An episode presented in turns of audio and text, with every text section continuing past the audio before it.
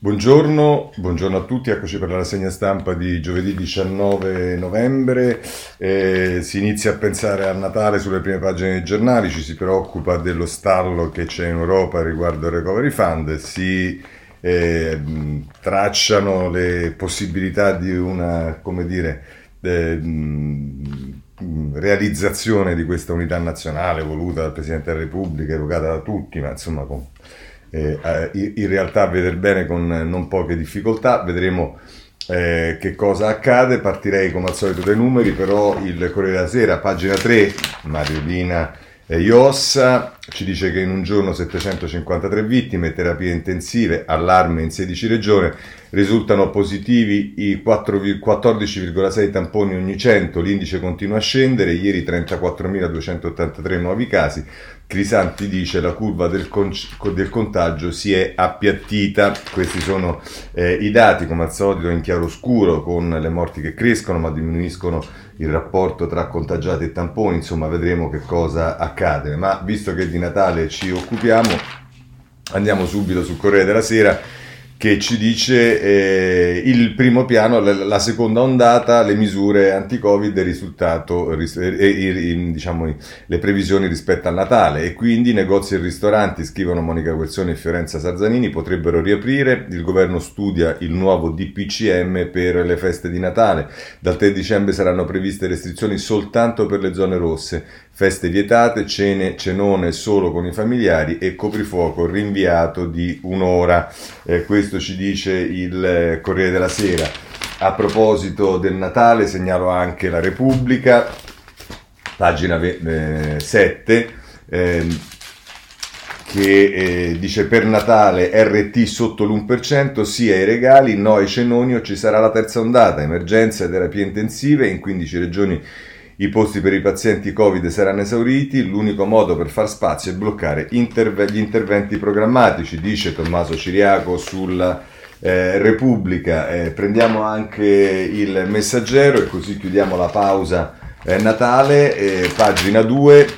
Il Natale a più velocità, il CTS dal 4 dicembre ripartono i ristoranti, il virus rallenta, Emiliano dice chiudere solo metà Puglia, Lazio e Veneto restano gialle, oggi vertice tra regioni e governo che dice i 21 parametri cambiano solo con l'ok dei tecnici. E poi ci sta, come di consueto, sempre un esperto, in questo caso è Andreoni, Massimo Andreoni che è primario a Tor Vergata che dice all'ora della prudenza e della serietà le mezze misure ci portano al disastro e voilà, anche oggi abbiamo una parola di speranza, come si suol dire, va bene, eh, ma allora quali sono le previsioni rispetto all'andamento della, eh, in, diciamo sì, dell'infezione? Ce lo dice a pagina 5 il Corriere della Sera, RT sotto a 1 già nei prossimi giorni, ma i contagi sono ancora troppi.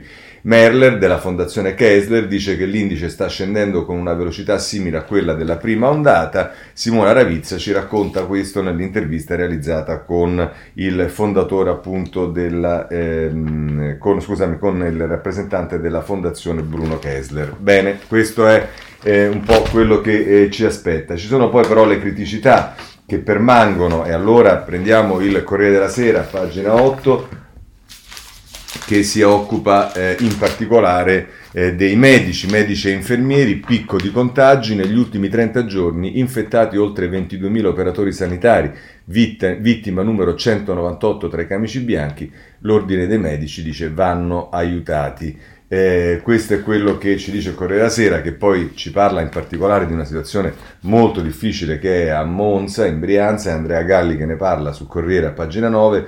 Monza al San Gerardo senza più personale e con reparti strapieni, ci serve l'esercito, la crisi delle strutture in Brianza il tracciamento sono casi legati alla densità abitativa e all'uso dei mezzi pubblici di pendolari e ragazzi. Questo è eh, quello che ci dice il eh, Corriere della Sera. C'è da segnalare ancora il eh, domani eh, che nella fattispecie a pagina 4, eh, scusatemi a pagina 4, eh, mh, parla della situazione in alcuni ospedali, in particolare in Calabria, ma lo vedremo poi il capitolo Calabria tra poco, positivi in barella nei corridoi, così la sanità è al collasso. Dominella Trunfio sul domani, quindi abbiamo visto la Brianza, abbiamo visto eh, la eh, Calabria, ma di criticità ce ne sono anche eh, di altra mh, eh, natura, in particolare segnalo eh, sul messaggero a pagina 4 le rianimazioni, oltre la soglia critica e niente siringhe tutte le carenze della macchina anti-Covid dai, dai ventilatori ai camici e i medici di base proclamano lo stato di agitazione. Qui ci sono tutta una pagina dedicata alle emergenze sul messaggero a pagina 4 per l'appunto i vaccini eh, anti-influenzale insufficiente, i, resp- i respiratori, 17 aree in difficoltà, le protezioni buste al posto delle tute e ancora infermieri nel Lazio meno 10.000 unità, degli acquisti servono aghi per la profilassi, ospedali in Puglia e allarme Insomma, eh, se, andate poi se poi andate nella pagina 15, da Cosenza alla Val d'Aosta, quei malati in tende militari, l'Italia degli ospedali da campo, le strutture ordinarie stanno collassando, gli enti locali chiedono aiuto all'esercito e Croce Rossa, corsie Covid nelle tendostrutture già pronte a Torino e Perugia, pressing di Puglia e Sicilia. Insomma, eh, questo è il quadro, le criticità come vedete continuano a non essere certo ehm, eh, poche. Ehm, peraltro il messaggero eh, tra le criticità ci mette anche quella che sta vivendo il Lazio perché? Perché da Napoli in fuga nel Lazio arrivano le prime denunce, campagna zona rossa ma continua la corsa verso gli ospedali di Latina anche per casi. L'allarme nel pronto soccorso di Formia c'è chi viene soltanto perché ha la tosse, poi c'è un'intervista nel taglio basso all'assessore alla sanità D'Amato che dice difficile fermare le auto private. Noi arancioni sarebbe meglio, ecco qui c'è qualcuno che diciamo, auspica che sta in situazione gialla, ma auspica di finire in eh, situazione arancione, insomma. Eh, vabbè, non ci si capisce veramente più niente, ma insomma eh, andiamo a un'altra mh, criticità e questa volta è l'avvenire che ce la segnala a pagina 9, adolescenti al tempo della pandemia, resistenza, paura e voglia di, no- di normalità un rapporto dell'UNICEF indaga l'effetto dell'espandersi della malattia sulla vita dei ragazzi, nasce un manifesto con i desideri di una generazione che si è scoperta anche più eh, solidale. Ma a questo punto vorrei, a proposito di... Insomma, abbiamo sentito tante cose di umanità, di difficoltà, di fragilità. Eh, vorrei segnalarvi allora un eh, commento a pagina 26 eh, del, della Repubblica su un fatto che è eh, un, un, episodio circoscritto ma che dà la misura anche di come funzionano le cose. Giallo il colore della colpa, Elena Stancanelli. Ogni cittadino di Cori, provincia di, Latu- di, Latina, la cui positività al virus sia stata registrata, è stato piazzato un bidone giallo davanti alla porta di casa dove quel cittadino dovrà raccogliere la sua spazzatura che potrebbe essere infetta e per la quale si dovranno usare delle procedure speciali. Chissà quali, chissà dove finiranno quelle bucce di banana, quei vasetti di yogurt vuoti, quei tovagliolini unti, chissà come hanno pensato a Cori di far schiantare la positività dell'indifferenziata contro un muro per farle finire la sua corsa. Non lo sappiamo, non è affar nostro, ci preoccupa invece la privacy, il bidone giallo fa impressione, pare la stigma, il dito puntato, la stella sul cappotto, la lettera scarlatta. La ragione è che siamo riusciti di nuovo, anche in questa misteriosa apocalittica pandemia, a identificare il malato come un colpevole, nonostante stavolta non ci sia un gesto, un comportamento tramite il quale il virus si infila nel nostro corpo, il virus è nell'aria e tutti quanti lo respiriamo, quindi tutti siamo soggetti allo stesso rischio di, contar- di contrarlo, anche se le conseguenze per età e condizione fisica pregressa sono diverse. Eppure anche stavolta una parte di noi pensa che chi si ammala ha sbagliato, ha fatto qualcosa di eccentrico, una passeggiata nella parte scura, il deep web esistenziale. Se ti ammali non sei innocente, la nostra comprensione si ferma sempre un po' prima della diagnosi finale, perché la malattia, ogni malattia è un momento mori, è la normalità, la sobrietà, ci sembrano anticorpi migliori della, sgrego- della sdregolatezza, persino stavolta in cui è ormai acclarato che la situazione nella quale il contagio se la passa è la routine familiare e quando la malattia è contagiosa lo stigma è aggravato dal fatto che il malato è anche il nemico. Ci vorrebbe discrezione, certo, i bidoni gialli sono emblema soprattutto della nostra insipienza. Si poteva senz'altro fare meglio, con più grazia, Purtroppo però questa malattia non regge il rispetto della privacy, non nel modo in cui è stata affrontata. Perché funzionino tutte le strategie che abbiamo inventato, dal confinamento al tracciamento, serve la condivisione dei dati, serve sapere chi isolare. Quando segnaliamo la nostra positività, prima o poi verrà un medico a visitarci a domicilio e lo farà, poveretto, bardato con l'orrificio eh, scafandro i guanti, le sovrascarpe, non proprio la divisa ideale per passare inosservato. E poi verranno quelli della disinfezione a spruzzare le scale, l'androne, l'intero condominio sarà sanificato alla luce del sole. Mi sembra cruciale evitare che, spaventati dalla messa all'indice, si finisca per non segnalare il risultato del tampone, cosa che vanificherebbe tutti gli sforzi che stiamo facendo per combattere la malattia. Da questa epidemia non si esce una volta, ma tutti insieme. Serve la comunità, perché quel bidone giallo va svuotato, qualcuno deve portare il cibo a casa sta confina- a chi sta confinato.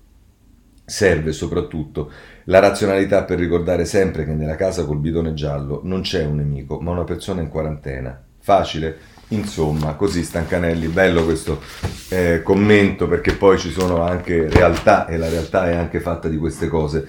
Ma andiamo avanti, abbiamo parlato della Calabria e va bene. Allora, sulla Calabria ci sono un tormento che continua. Allora cominciamo con la Repubblica, pagina 11, il disastro della Calabria tra rabbia e paura, manca tutto. È Giuseppe Smorto che eh, ne parla nella rubrica Il caso e ci dice che c'è il boom dei contagi con 900, 936 nuovi casi, sono 434 eh, il numero dei ricoverati e che poi c'è tutto il problema del commissario, ma questo lo vedremo, negli ultimi anni 18 ospedali chiusi per creare per cercare invano di coprire il debito. Questo è quello che ci dice sulla Repubblica, eh, sulla Calabria la Repubblica, ma anche la stampa che in questo caso eh, dedica la pagina 5 alla Calabria. Eh, mail fantasma e fatture pagate 5 volte, stipendi anche ai medici ergastolani. Eh, dei tre nuovi ospedali promessi da Scopelliti non restano ormai altro che i rendering. Calabria, 10 anni di commissariamenti non hanno risolto i problemi né sanitari né contabili. Chiusi 18 ospedali, ma il deficit cresce. È il dossier, è il dossier di Giuseppe eh, Salvaggiulo, che poi eh, nel taglio basso della stampa c'è anche un'intervista al presidente ad interim della Calabria, che è Spirli, che dice scelgano Pellegrino Mancini, c'è pregiudizio sui calabresi, non siamo tutti indranghetisti.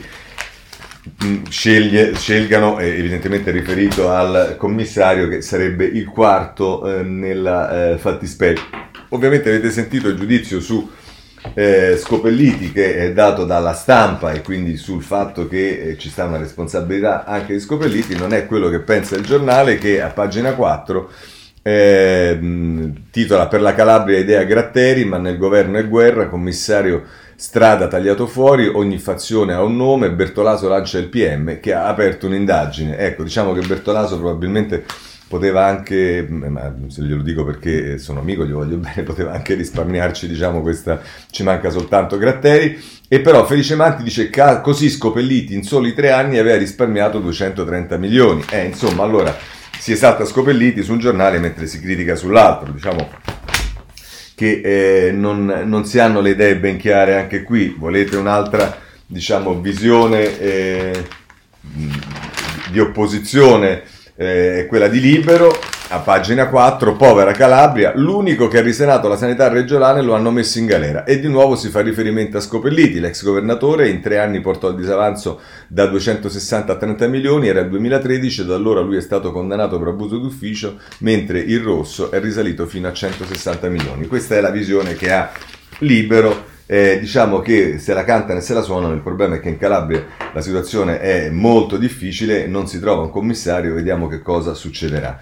Passiamo a un altro tema che è quello, stiamo parlando sempre di criticità, di questioni insomma particolari, allora andiamo eh, a parlare di scuola e lo facciamo eh, sulla stampa a pagina 6, la preside vieta la protesta dei liceali, basta lezioni online davanti a scuola, è Andrea Gioli che scrive da Torino, Torino la dirigente del Gioberti, collegamento consentito solo da casa, ma i ragazzi non si arrendano, non si arrendono.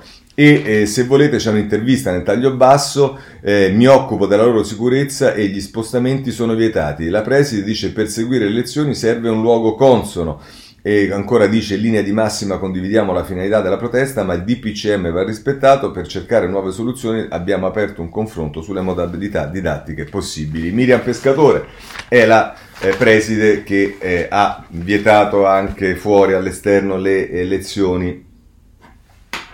Ehm, le lezioni in presenza, diciamo. Ehm, segnalo ehm, a pagina 13 della stampa un'altra eh, questione che riguarda la scuola, è Letizia Tortorello che ne scrive, quei bimbi geniali che la scuola non aiuta, servono programmi personalizzati, il 5% degli alunni è plus dotato con quoziente intelligenza sopra i 130, nasce una rete per aiutare le famiglie, non vanno mortificati.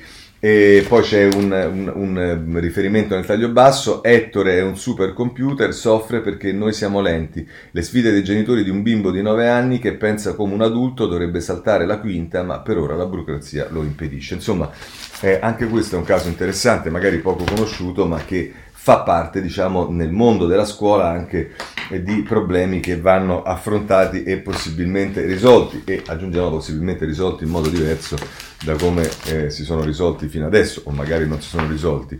Se volete qualcuno che se la prende con l'Azzolina c'è Filippo Facci alla pagina 6 di Libero, ministra dell'autodistruzione, l'Azzolina lo ammette, ormai non conto nulla. La grillina non decido, posso solo fare telefonate, infatti la riapertura delle scuole è una questione tra regioni e TAR. Così la mette eh, Libero a proposito della Azzolina. Il Messaggero è sicuramente uno dei giornali più attenti ai temi della scuola, continua e prosegue anche oggi a pagina 6. Figli dei sanitari disabili, ma anche ragazzi senza PC, per loro la scuola riapre, didattica non solo a distanza, è il focus di Lorena Loiacono, dice le linee guida del Ministero dopo il DPCM del governo sulla DAD, categorie da tutelare, per non lasciare soli diversamente abili, prevista la presenza in aula di altri compagni. Eh, questo è quello che ci dice il messaggero. Ma a proposito di scuola, vi voglio segnalare dalla stampa in prima pagina, ma poi eh, prosegue nelle pagine dei commenti, Viola Ardone, eh, che a proposito proprio del fatto che ci sono ormai tanti mh, studenti e però anche tanti insegnanti che scelgono di eh, fare lezioni in presenza all'esterno, eh, il titolo è Ragazzi resistete davanti a scuola e scrive tra l'altro non spostatevi quei banchi per favore, non muovetevi da lì, dal cortile della scuola, dal parco pubblico, dalla piazza, dal corso principale, piazzatene altri ancora, uno al semaforo all'ora di punta, uno nelle vie dello shopping, un altro in quartiere a rischio, uno davanti al carcere, uno di fronte all'ospedale. Riempite per piacere le città di tanti banchi simbolici o reali che ci ricordino ogni giorno quello a cui non possiamo permetterci di rinunciare. Fatemi posto, ragazze e ragazzi, e io sederò accanto a voi, come spesso ho fatto da insegnante, come avrei fatto certamente se avessi avuto oggi la vostra età e il vostro sacrosanto anelito a dare voce a dire a voce alta quel che pensate, quel che desiderate. Non tutti vi comprenderanno, non ve ne dispiacete, sempre sarà così ogni volta che siederete in una posizione scomoda. Restate lì e fatevi vedere come, così come siete, mascherine, distanziamento, responsabilità, i libri nello zainetto, i quaderni ap- aperti davanti a voi. Non vi nascondete, se qualcuno vi dirà che siete strani solo perché volete star seduti a un banco piuttosto che affacciati allo schermo di un computer, cercate di comprendere il punto di vista di chi quei banchi non li ricorda più da troppo tempo. Ne ha sentite di, di peggio Greta Thunberg prima di divenire un simbolo internazionale della lotta all'ambiente.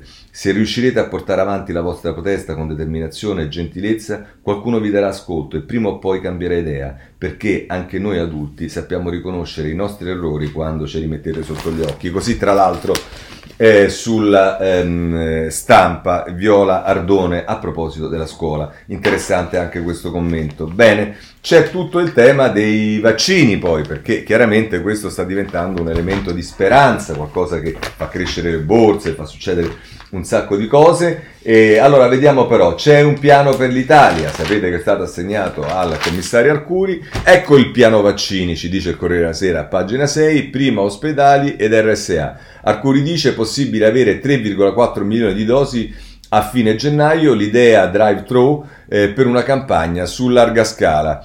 Eh, questo è quello che ci dice il eh, Corriere eh, della Sera. Ehm, abbiamo anche eh, la Repubblica, sempre sul piano a pagina 8, eh, ehm, che la mette eh, così, vaccini prima agli ospedali e all'RSA, poi i drive-in per la campagna di massa. Il piano di Arcuri, ogni presidio dovrà garantire la somministrazione di almeno 2000 persone in 15 giorni, unità mobili nelle case eh, di riposo, entro domani le regioni dovranno fornire i primi dati.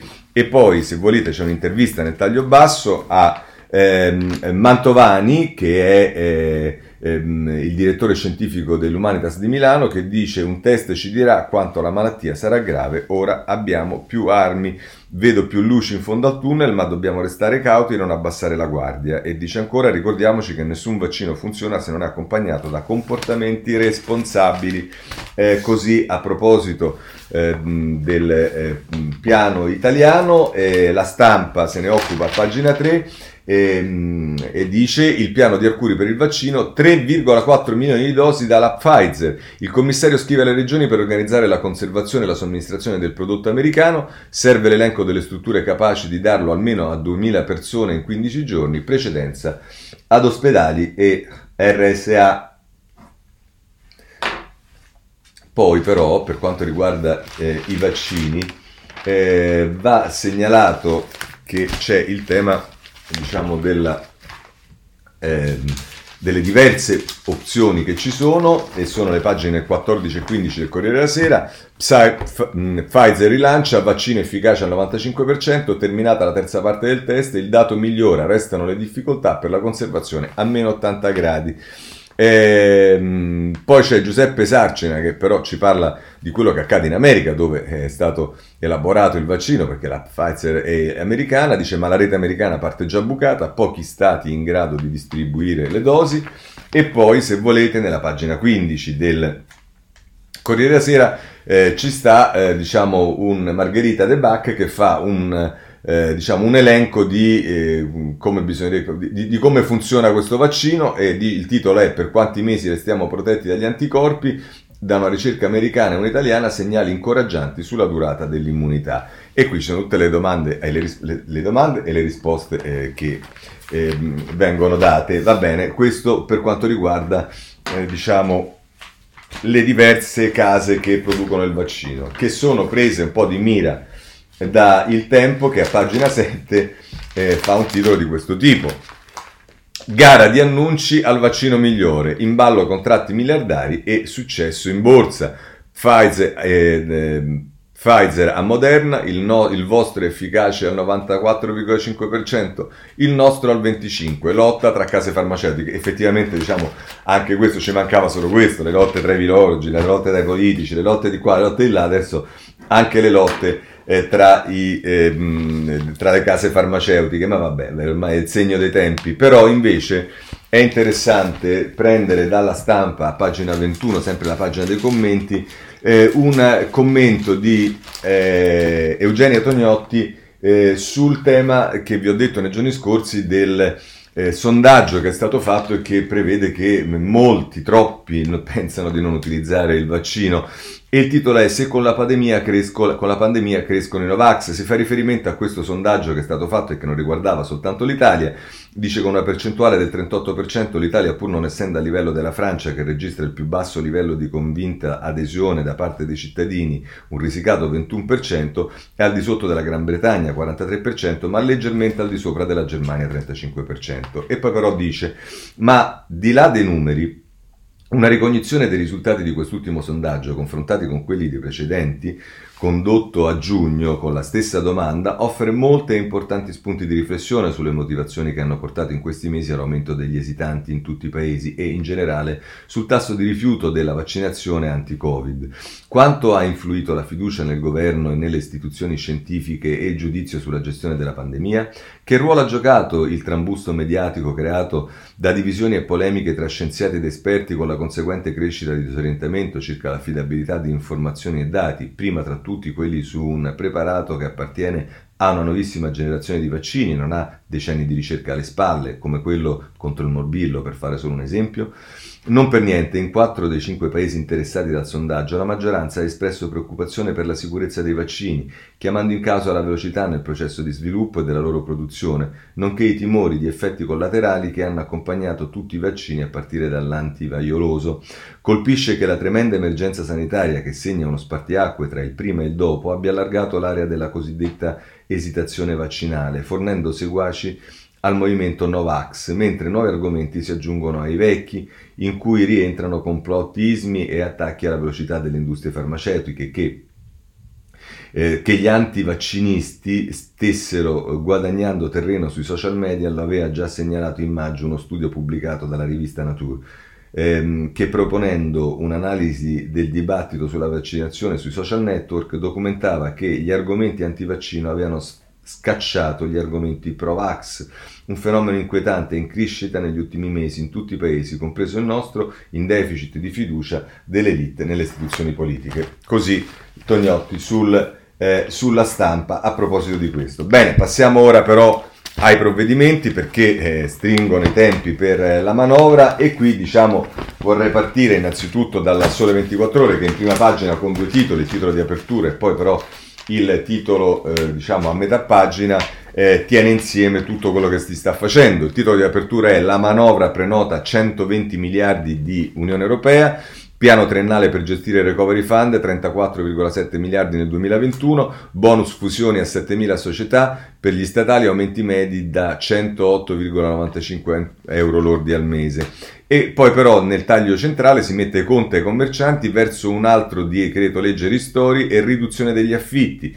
E quindi si mette in campo non solo il tema della manovra ma anche quello degli altri provvedimenti che in qualche modo si intrecciano perché eh, riguardano le coperture che si stanno cercando di mettere ai provvedimenti di chiusura che stanno ovviamente creando non pochi problemi eh, a tante persone. Ma eh, andiamo sul Corriere della Sera che dedica due pagine, la 12 e la 13, alla manovra. Eh, decreto ristori, vedete anche qui è Enrico Marra che ne parla, decreto ristori 7 miliardi di deficit in più, via libera dall'Europa alla manovra e l'esecutivo chiede risorse aggiuntive per il 2020 eh, voto il 25 e dice eh, da, da, nel taglio basso c'è un'intervista alla segretaria della CISD Furlan, il governo può evitare lo sciopero di stanza minima e si riferisce al tema del pubblico impiego e poi c'è un commento di Enrico Marro, la carica impossibile dei 2900 emendamenti. C'è un ingorgo pazzesco in Parlamento tra decreto legge, ristori e ristori bis all'esame del Senato e ora con l'arrivo alla Camera del disegno di legge di bilancio per il 2021 i tempi sono strentissimi. Il decreto ristori va convertito in legge entro il 27 dicembre, il, de- de- il decreto ristori bis entro l'8 gennaio, la manovra deve essere approvata definitivamente entro il 31 dicembre per scongiurare l'esercizio provvisorio di bilancio. Nonostante ciò assistiamo al solito diluvio di, diluvio di emendamenti, sono già quasi 3.000 quelli presentati al primo decreto ristori, per accelerare i tempi il governo governo ha deciso di trasformare il decreto ristori bis in un emendamento al primo decreto ristori. Finirà come al solito, sia sui decreti sia sulla manovra, il governo presenterà in aula un maxi emendamento sul quale chiederà il voto di fiducia e è quello che abbiamo un po' già eh, visto. Poi se volete a pagina 13 c'è tutto il tema che riguarda invece la manovra, eh, Mattarella firma il decreto di, di, di, di DL bilancio, eh, lavoro ai giovani, sgravi fiscali, fondi a sanità e vaccini anti-covid. Il titolo è Fisco, assegno unico e lavoro femminile, assunzioni di medici e infermieri. E qui se volete ci sono tutti i capitoli. Eh, sul lavoro, l'occupazione delle donne, contributi azzerati, a, per quanto riguarda le imprese, transizione 4.0, il piano diventa strutturale, sul fisco arrivano 4 miliardi per la riforma, sulla famiglia, eh, per i figli nuove misure di sostegno e poi il piano, il recovery, il veto della Slovenia e vabbè, queste sono le cose che sappiamo eh, siamo sul eh, Corriere della Sera, ma eh, il giornale mette in evidenza quella che è la proposta, diciamo, se non alternativa, integrativa, forsemente integrativa di Forza Italia, ne va dato conto ovviamente anche in questa fase, poi ci occuperemo dell'unità nazionale, appalti, aiuti e tasse zero, la ricetta di Forza Italia per governare la crisi. Fabrizio De Feo a pagina 6 eh, del giornale. Ehm, come la mettono i giornali che sono più lontani dal governo? Beh, basta prendere il tempo, in prima pagina, altri 100 milioni di marchette, aumenta ancora nel bilancio il fondo che Conte ha concesso per le leggine degli onorevoli, meno male che qui oggi mettiamo leggine degli onorevoli e non, se no la gente pensava che questi eh, soldi andassero nelle tasche di deputati e senatori, non è così. Deve essere sembrato bassino quel miliardo e 200 milioni che era nella bozza di manovra, ora ogni eletto potrà destinare a chi vuole 1,375 milioni di euro e agli infermieri 2,5 euro al dì. Ecco, ora vorrei avvisarvi, siccome il tempo la mette così, che eh, io non saprei proprio dove eh, diciamo, vedere questo 1,375 milioni di euro che mi dovrebbero essere destinati per farli avere a chissà chi, non vorrei avere la fila sotto casa, insomma bisognerebbe essere anche un po' seri. Si possono criticare ovviamente le scelte che fa il governo eh, e anche rispetto all'utilizzo che il Parlamento ha dei fondi, però le cose si dovrebbero mettere eh, un po' meglio. Più soldi a fondo marchette già è un titolo un po' più decente delle cose che sono state scritte prima, ma va bene. Libero, pagina 11, ci parla della manovra in questi termini.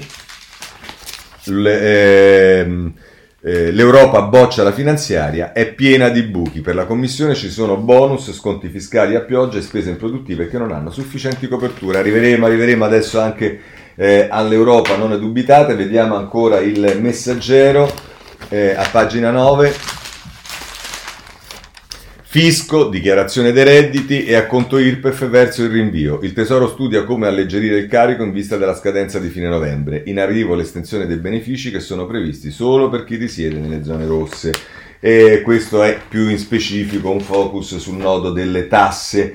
Eh, segnalo eh, dall'avvenire eh, a pagina ehm, 5 eh, invece una cosa che non ha a che fare direttamente con la manovra, ma è una notizia che viene data in prima pagina, un'altra economia, 2000 giovani imprenditori e attori del cambiamento per un nuovo modello, lavoro, curo, finanza, ambiente e povertà al centro di Economy of Francesco eh, Economy of Francesco che fa riferimento a Francesco d'Assisi eh, ed è proprio l'altra Davos che comincia ad Assisi. Gli, un, gli under 35 porteranno il frutto del lavoro preparatorio di questi mesi su 12 villaggi tematici di riflessione, da lavoro e cura a finanza e umanità, passando per ambiente, energia e povertà. Questo sul eh, avvenire a proposito di eh, una eh, alternativa in qualche modo a Davos eh, bene, vediamo adesso, visto che abbiamo parlato dell'Europa, i soldi della, dell'Unione Europea, perché il recovery fund e via dicendo, beh insomma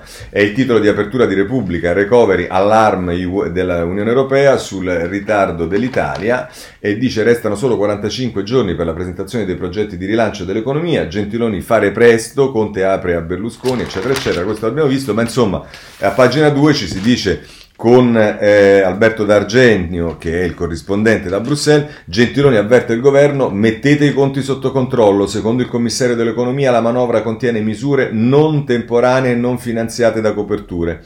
L'ex premier ha precisato che non è una bocciatura, ma Roma rimane osservata speciale insieme a eh, Parigi.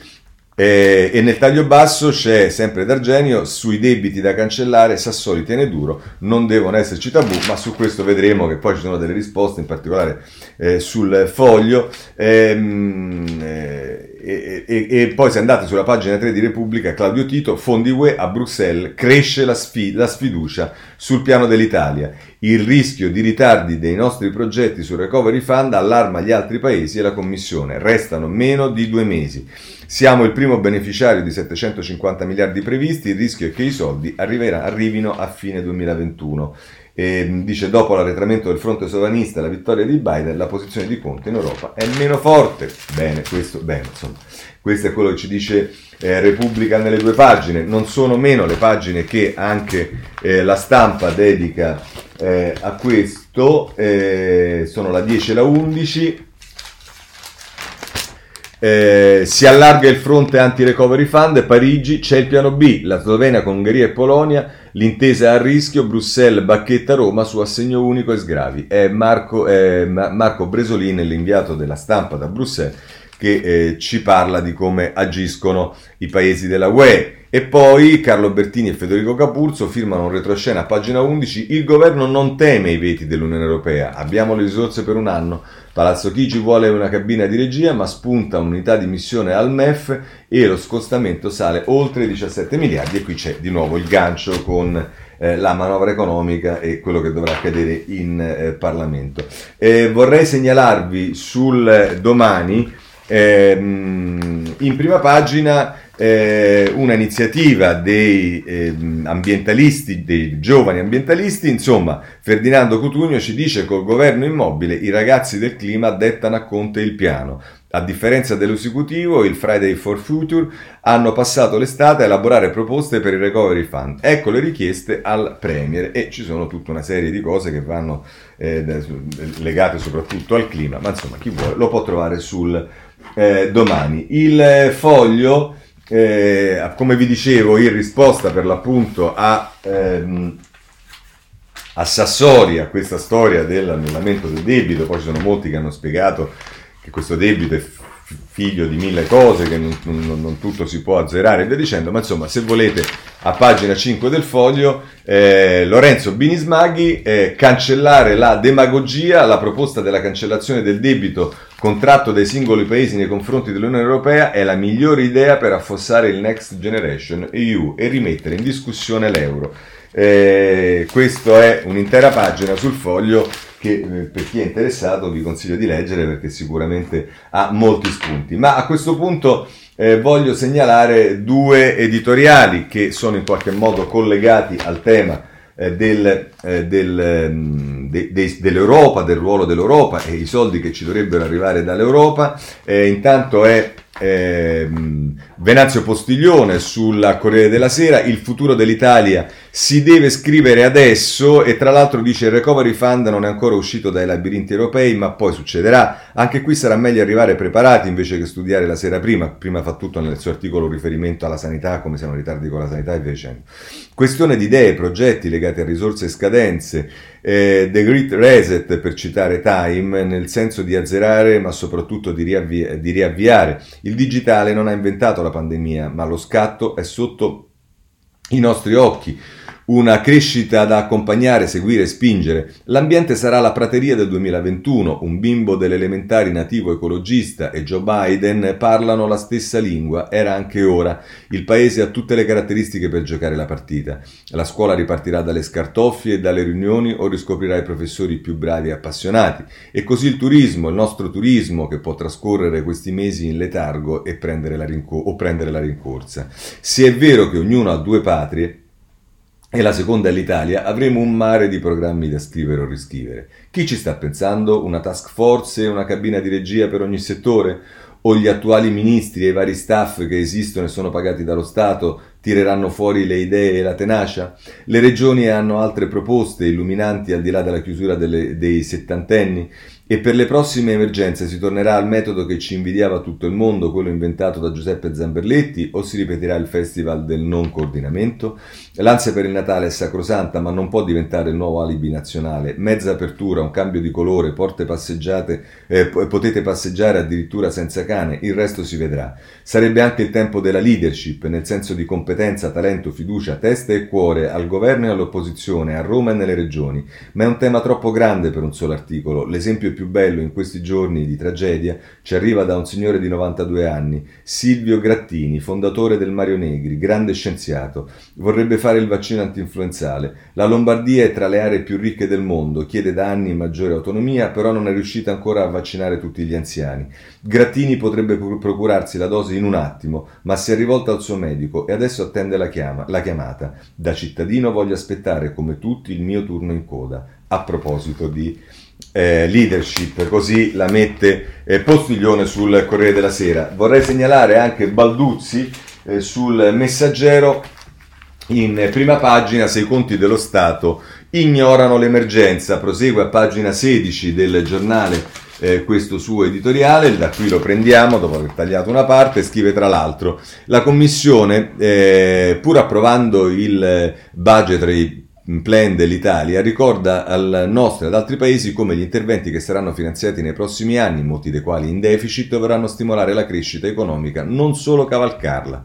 E definisce una linea precisa tra ciò che dovrà essere solo misura temporanea all'aumento del debito pubblico e ciò che al contrario dovrà diventare misura strutturale. Di proposte da questo punto di vista ne ho fatte ormai parecchie, investimenti per aumentare la produttività del lavoro, riforma della pubblica amministrazione, riforma della giustizia civile e amministrativa, misure shock per l'istruzione e la ricerca è una di quelle volte in cui non si è fatto contenti di aver avuto ragione. Nelle ultime settimane l'intera nazione sta per, per, sperimentare un nuovo lockdown. Ci siamo accorti che le terapie intensive in tutta Italia saranno presto sotto stress, non troviamo medici per le nuove strutture, continuiamo a vedere esplodere focolai nelle residenze per anziani. Il disegno di legge di bilancio, bollinato proprio ieri dalla Ragioneria Generale dello Stato, sembra non essersi accorto di tutto questo. È nato già vecchio, verrebbe da dire, e benché con la bollinatura sia arrivata la notizia della Costituzione, l'istituzione presso il Ministero dell'Economia di un fondo di 120 miliardi in tre anni per anticipare le risorse del Recovery Fund, permane inspiegabile l'incertezza dell'utilizzo del MES. Sia chiaro, si tratta sempre di debito che andrebbe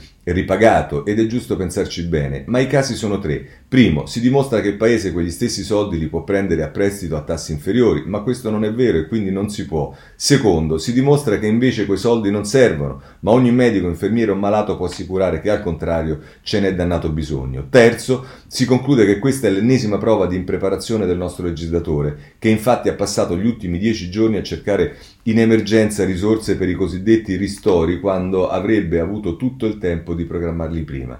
La Banca d'Italia nelle sue statistiche sul fabbisogno e il debito della finanza pubblica presentate pochi giorni fa ci annuncia l'ennesimo record del debito italiano pari a 2.583 miliardi di euro. Non è affatto il debito che ci deve fare paura, sono invece le prospettive di crescita strutturale perché non ci sono, sono le visioni di lungo periodo perché mancano, è l'ambizione di avere un governo che progetti e programmi perché invece il nostro preferisce concentrarsi sul bonus, misure una tantum, decreti di emergenza. È in breve il destino del nostro paese perché sembra riposto in mani impreparate. Così Balduzzi.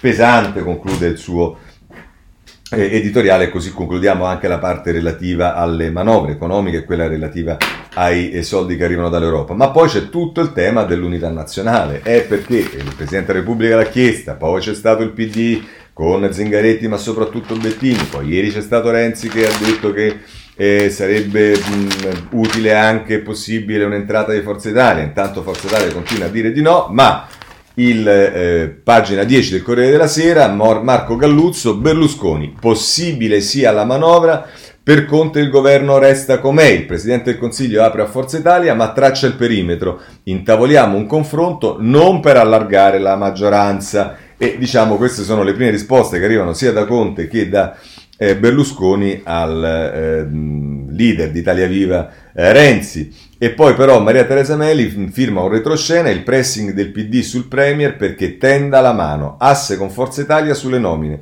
gli incontri separati tra Gianni Letta e Zingaretti con Guerini. Poi se volete ci sta eh, il capo delegazione, che non è il leader che ancora non c'è del Movimento 5 Stelle, oppure è vero non c'è, non è formalizzato, ma insomma quello che volete, l'intervista che Emanuele Buzzi fa a Bonafede, il ministro eh, della giustizia, è giusto dialogare con l'opposizione, i ruoli però non si cambiano, ci sono tre domande e tre risposte che forse sono la sintesi di tutta l'intervista. La prima domanda che fa Buzzi e Berlusconi dice che è un dovere morale collaborare in questa fase, Renzi apre un allargamento della maggioranza e la risposta di Bonafede è nessun allargamento della maggioranza, ma è doveroso in questo momento dialogare con le opposizioni. Sottoscrivo totalmente l'appello lanciato dal Presidente Mattarella, collaboriamo anche con posizioni critiche, ma senza sterili polemiche. L'Italia in questa fase ha bisogno del contributo di tutti. E poi ancora eh, la domanda che eh, fa mh, mm, eh, Buzzi eh, l'opposizione vuole collaborare, ma sulla manovra avete detto no al doppio relatore. E lui dice: Non entro nel merito delle scelte del Parlamento, ma ribadisco: il confronto è sempre utile, proposte migliorative sono ben accette, ma senza confondere i ruoli. E da ultimo, dice Buzzi, Dem e Renziani sono sempre in prima linea sul rimpasto. E così risponde eh, Bonafede, ho già detto più volte che non condivido le liturgie della vecchia politica, ancora più incomprensibile in questo difficile tempo che stiamo vivendo. Gioco partita incontro, sostanzialmente Bonafede eh, dice eh, niente eh, a tutto. Ehm, ma andiamo avanti perché c'è la Repubblica che eh, a pagina 4 la mette così, Berlusconi pronto al sì sul bilancio, Conte apre al dialogo, stop della Lega, il leader forzista, con Emanuele Lauria scrive sulla Repubblica, eh, disposti a votare lo scostamento e dopo il pressing del PD c'è l'ok del Premier al coinvolgimento degli azzurri, ma non per allargare la maggioranza. Nuovo sgambetto del Carroccio alla salva Mediaset. Poi nel taglio basso Carmelo Lopapa firma il retroscena, Silvio più vicino ai giallorossi e furibondo con Salvini. Ora ci ha dichiarato guerra. Il centrodestra rischia di esplodere, anche Fratelli d'Italia firma la pregiudiziale contro la norma che argina la scalata di vivendi all'azienda italiana. E insomma, frizioni nella maggioranza, frizioni nell'opposizione, qui l'unità nazionale sembra realizzarsi soltanto nella parte diciamo di scontro all'interno e di disfacimento da una parte e dall'altra, ma voglio segnalarvi eh, invece eh, un esponente del PD anche di peso come è il sindaco di Bergamo Giorgio Gori che eh, invece eh, diciamo, eh, prende una posizione molto vicina a quella di Renzi, ora servono segnali concreti, separiamo Silvo dai sovranisti, i partiti della maggioranza mandino i loro uomini migliori nel governo, Berlusconi vuole contare sulla legge di bilancio e sul prossimo Presidente della Repubblica, è l'intervista di Fabio Martini a Giorgio Gori. In questo senso va detto che diciamo, la proposta fatta ieri da Renzi eh, diciamo che in modo esplicito o anche in modo implicito parlava della possibilità che eh, ci fosse per rilanciare il governo anche un rimpasto per eh, inserire diciamo anche eh, persone più, più, capaci in alcuni settori dove magari non ha brillato questo governo.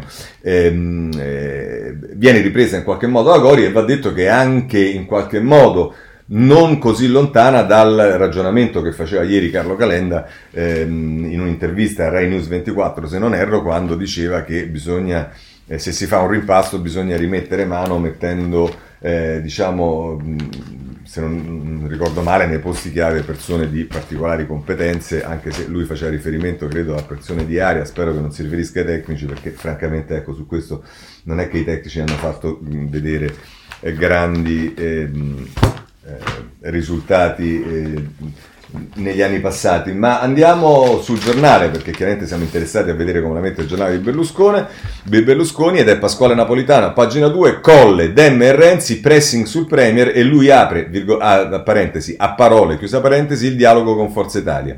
Berlusconi pensa di votare lo scostamento di bilancio, ma restiamo opposizione, Conto prova a calmare gli alleati, tavolo di confronto aperto, Tajani, parli con tutto il centrodestra, e qui ci sono le varie cose che hanno detto, Berlusconi, Renzi, eh, Orlando e via cantando. E poi a pagina 3 Conte sotto assedio, dopo il PD Di Maio e il gelo di Biden, ecco il fronte Ursula. Von der Leyen irritata perché l'Italia non ha ancora presentato il piano per il recovery fund con lite tra Gualtieri e Amendola. Insomma, problemi all'interno del eh, governo con Conte che insomma eh, un, un, po' barcolla. Il domani non si sottrae ad occuparsi della questione e lo fa a pagina 3 mettendola così abbandonata da Conte e attaccata da Salvini, i tormenti di Forza Italia. Giulia Merlo che scrive, il partito di Berlusconi non crede più alle aperture di PD e Italia Viva, la Lega ancora contro l'emendamento pro Mediaset alla Camera. E, insomma, vedete che ci sono tagli anche diversi rispetto a tutta questa vicenda sui eh, diversi giornali. Eh, Libero è un po' sarcastico. Ehm, e, e la mette eh, con, così con un titolo di questo tipo Sinistra innamorata di Berlusconi da appestata a salvatore della patria offerta di Conte agli azzurri dialogo sulla manovra. Il Cavaliere raccoglie l'appello di Mattarella e apre la collaborazione con questo governo pur restando all'opposizione e la maggioranza con i numeri in bilico lo pressa per avere aiuto. Così eh, la mette libero. Ma a questo punto vanno lette due eh, ancorché rapidamente, due eh, editoriali. Uno è il punto di Stefano Folli eh, sul, eh, sulla Repubblica a pagina 27, eh, che tra l'altro scrive eh, a chi si rivolge Mattarella, con le sue parole fa riferimento al discorso di Mattarella nei giorni scorsi, a tutte le forze politiche, è evidente, e anche ai partiti della coalizione, i quali sembrano soffrire la logica di un'alleanza che non è mai diventata progetto di medio termine per il Paese, ma è rimasta fin dal primo minuto una coabitazione per reciproca convenienza. Di conseguenza nei 5 Stelle, PD, Leo, Italia Viva si vivono tempi eccezionali come gli attuali con il passo del giorno per giorno, tra gaffe e infiniti tatticismi, e con parecchie riserve mentali, in primo luogo sulla destinazione delle risorse risorse europee che un giorno o l'altro arriveranno. sia pure in ritardo. La gestione di quei soldi non è tema tecnico, ma assai politico e finora nessuno lo ha affrontato, tantomeno ha predisposto un meccanismo di garanzia Prevale al solito l'attendismo. Ieri il Presidente del Consiglio ha fatto eco in modo indiretto al Capo dello Stato affermando, e sarebbe bizzarro il contrario, che si avverte nel Paese un disagio sociale e psicologico, per cui è necessario fare squadra.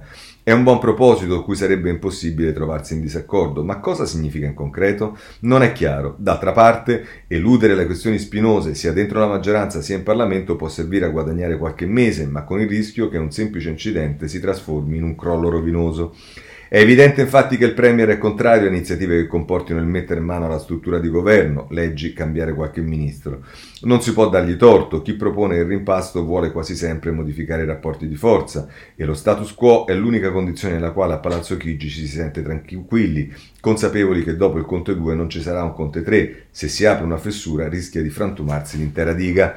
Di conseguenza il balletto degli equivoci coincide con il gran parlare di dialogo senza che si esca da un fumo generico. Un organismo di consultazione parlamentare non c'è ancora e poi si vede la legge di bilancio, terreno idoneo per verificare le aperture di Berlusconi al governo e viceversa.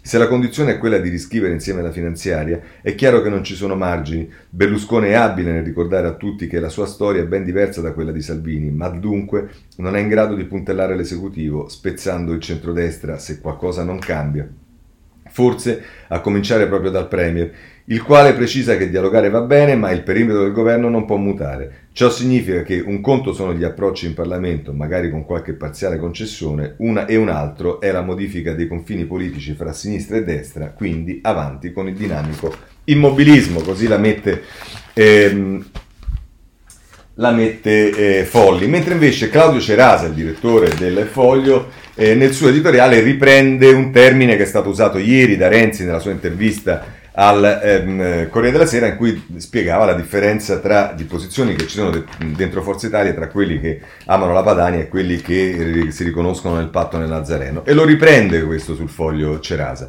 Sì, per governare la pandemia ci vuole un nuovo patto del Nazareno e tra l'altro scrive, ma una soluzione intermedia forse esiste, parla di tutti i possibili scenari che si potrebbero verificare. Eh, una fonte del Movimento 5 Stelle importante, sentita ieri dal Foglio, ha detto che una soluzione è praticamente scontata e per quanto ci si possa girare attorno, tutte le mediazioni suggerite dai vari partiti di governo e di opposizione somigliano maledettamente a una creatura politica a lungo demonizzata dagli stessi attori che oggi cercano un modo elegante di riprodurla. Il patto del Nazareno. L'abbraccio avvenuto nel gennaio del 2014 tra il PD di Matteo Renzi e la Forza Italia di Berlusconi. Fu un abbraccio che venne osteggiato con violenza non solo dal Movimento 5 Stelle, eh, ma anche dalla stessa minoranza del PD che in seguito confluì in Leus, Bersani e Speranza e che successivamente ha provato a trasformare la segreteria di Zingaretti, la stessa segreteria che oggi sogna di fare un governo con il Cavaliere, nel simbolo plastico della fine del renzismo. E invece oggi tutti, da Leu al PD, passando per il Movimento 5 Stelle, oltre ovviamente a Renzi e al Cavaliere, cercano un modo per riproporre in forme più o meno presentabili un nuovo patto del Nazareno. E tutti si interrogano con un occhio alla pandemia, un occhio all'emergenza economica, un occhio alla legge elettorale proporzionale, un occhio alla futura scelta del Quirinale, cosa sia giusto fare. Opzione numero uno, un bel rimpasto di governo utile a favorire la promozione di ministri non sgraditi a Forza Italia, modello Giovanni Tria ed Enzo Moavero, milanesi con il Conte 1, e utile a garantire nei momenti più importanti un appoggio esterno del partito del Cavaliere. Opzione numero due, trovare un'intesa tra la maggioranza e Forza Italia per condividere la scrittura della legge di bilancio per allargare il voto sullo scostamento di bilancio. Opzione numero 3, nulla di tutto questo, ma collaborazione caso per caso su singoli provvedimenti, con promessa di triangolazione con la maggioranza al Senato nei casi di necessità. Ehm, come ehm, accoglia, ehm, scusate, come già succede da mesi per ogni parlamentare grillino che se ne va, ce n'è uno di Forza Italia che ehm, magicamente arriva nel partito di Renzi.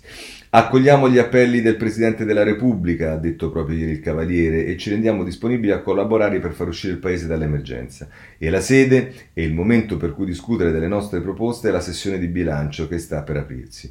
La formula non è ancora chiara, ma con un occhio alla pandemia, un occhio all'economia, un occhio alla legge proporzionale, un occhio alla futura scelta del Quirinale, ops, è possibile che qualcosa succederà ed è possibile che il patto del Nazareno torni grazie ai suoi nemici a guidare nuovo, di nuovo l'Italia. Chissà così la mette eh, Cerasa. Bene, passiamo ad un tema ancora politico che è quello del Campidoglio, due notizie eh, come dire, che riguardano i due campi diversi. Il tempo continua a dare per eh, scontato sostanzialmente un accordo nel centrodestra. Ehm, eh, Salvini incorona Bertolaso, il leader leghista risponde a un follower su Instagram, lui candidato sindaco di Roma, mi piace. Matteo è rapido, effi- eh, dice eh, Salvini, è rapido, efficace ed efficiente. Fratelli d'Italia non chiude ma propone la Colosimo presto un nuovo cer- vertice del centrodestra. È Daniele Di Mario. Questo accade nel centrodestra. Nel centrosinistra che cosa accade? Che guardate se alla fine il PD non riesce in questa straordinaria operazione, dopodiché veramente ciascuno di noi trarrà le dovute conseguenze. Eh, ce lo dice il foglio a pagina terza, io poi mi auguro che non sia così, ma da una parte diciamo, è anche comprensibile. Ora Calenda dice che forse non si candida più. E perché? Perché dice il PD scommette, spera in un rinvio delle elezioni comunali causa Covid per guadagnare tempo. La destra è al buio, che poi non è vero che è così al buio, ma eh, dice giustamente, virgolette, mi regolerò sempre nel modo più utile per Roma, sono disposto a discutere di tutto, anche della mia candidatura. Intervistata a Rai News 24 per la prima volta, Carlo Calenda non esclude di rinunciare alla corsa a Campidoglio. Che si sia già stufato, troppa tattica, troppo attendismo, la pazienza d'altronde non è certo la migliore dote del leader di azione, e ma certo che fino adesso ne ha dimostrata veramente tanta, e francamente io non so chi ne avrebbe avuta di più. Chi gli è vicino però rassicura quelle parole non sono l'annuncio di un imminente ritiro. Insomma, vi segnalo anche sul foglio Marianna Rizzini che parla con Francesco Rutelli, le strade che portano a Roma, le strade verso il Campidoglio, ma insomma se il Partito Democratico in tutto questo riesce nel capolavoro di eh, far fuori eh, la candidatura dell'unica persona che è in campo che potrebbe avere chance di vittoria e capacità per governare Roma, eh beh, io mi auguro che poi i, gli elettori del Partito Democratico, eh, come dire, rivolgano al PD lo stesso trattamento che gli hanno rivolto durante la, il referendum sul taglio dei parlamentari con metà partito, militanti ed elettori che hanno votato dall'altra parte, perché veramente sarebbe eh, assurdo. Ancora stiamo a parlare delle primarie con Casu e compagnia cantando. Vabbè, ma questo diciamo ci propone ora eh, la vita politica. Bene, giustizia. Eh, il giornale a pagina 15, eh, saremo molto rapidi, eh, se, eh, che ci, parla del, del, di Palamara perché ecco i nomi del maxi processo contro il sistema Palamara dati eh, protagonisti della, dai protagonisti della riunione all'Hotel Champagne alle altre toghe, il pubblico, eh, il procuratore generale della Cassazione apre 27 fascicoli, però eh, in realtà ehm, se voi prendete il riformista, il riformista vi dice eh, che eh, questi mh, in, interessati dal procuratore generale in realtà eh, sono una parte perché Paolo Comi tutti in chat con Palamara ma per i PM scatta l'amnistia. Delle centinaia di magistrati che trafficavano con lo zar delle nomine al telefono sono stati sanzionati solo in 16, in salvo tutti i big, da Vighiani all'attacco, fateci valutare le conversazioni, come per i comuni cittadini, colpo di spugna della Procura Generale della Cassazione. E poi peraltro vi segnalo sul riformista in prima pagina eh, un, un, e poi a pagina 3 eh, Ciriaco Maria Vigiano e Piero Sanzonetti che parlano della vicenda Bassolino, premiato dal PD il, il PM che mise sotto accusa Bassolino, promosso dal ministro Orlando. Eh, questo per quanto riguarda eh, la eh, giustizia, segnalo eh, sempre sul riformista che la Corte Costituzionale ieri ha deciso, vedremo poi le motivazioni per quanto riguarda la prescrizione nel provvedimento eh, che riguardava la pandemia, prescrizione giudizio abbreviato, la consulta dà ragione ai giustizialisti, alla Corte eh, clima cambiato da quando a presiederla non c'è più Marta Cartabia, nelle ultime due settimane ha salvato tre decreti fortemente voluti dalla Liga e dal Movimento 5 Stelle. Questo è quello che dice il riformista. Per quanto riguarda eh, le carceri, vi segnalo sulla stampa eh, Manconi, eh, pagina 12. Ehm, Carceri sovraffollate e promiscuità forzata, l'epidemia dimenticata tra gli invisibili. È un'intera pagina di Manconi e ve la suggerisco perché ripropone tutti i temi che da tempo i radicali e anche il sottoscritto stanno eh, cercando di eh, mettere in evidenza perché la situazione dei carceri sta diventando esplosiva. Poi, eh, libero, vi segnalo in prima pagina eh, si occupa del Vaticano, eh, sacro imbroglio in Vaticano, esclusivo le carte assolvono il cardinal Becciu e poi sulla cyber security segnalo Repubblica pagina 14 il tema che è stato tolto dalla manovra di bilancio. Per quanto riguarda autostrade segnalo il Corriere della Sera a pagina 23 ma soprattutto eh, il domani che a pagina 5 eh, parla di eh, due ponti crollati in sei mesi, ma in ANAS lo stipendio raddoppia, performance e risultati del top manager. Quindi come vedete non c'è solo un problema di autostrade ma anche dell'ANAS alla quale si voleva affidare il, eh, dire, il seguito di autostrade. Il Corriere della Sera ricorda in prima pagina Maria Grazia Cutuli che fu assassinata 19 anni fa in Afghanistan. Per quanto riguarda i migranti vi segnalo eh, l'esperienza di Capri, il Corriere della Sera ce ne parla, dove eh, sono arrivati dei migranti, sono stati riaperti dei negozi per rifornirli, insomma un atteggiamento positivo nei confronti dei migranti, cosa che è diversa da come si occupa il giornale a pagina 14. E, ehm, e, poi ci sta la politica estera, ma non ho tempo. Eh, Johnson che, Boris Johnson che sposta la la, la, Gran Bretagna sul tema ambientalista e del verde, gli USA con tutte le vicende post elezioni, eh, la, eh, la, Francia con eh, le mail che vengono pubblicate dal Corriere della Sera del professore che è stato decapitato. Il Dalai Lama c'è un'intervista su Repubblica con il segretario personale Dalai Lama e poi della situazione drammatica in Siria si occupa l'avvenire venire a pagina 19. Con questo è tutto, chiudiamo la rassegna stampa e se volete ci sentiamo domani alla stessa ora alle sette e mezza. Grazie a tutti.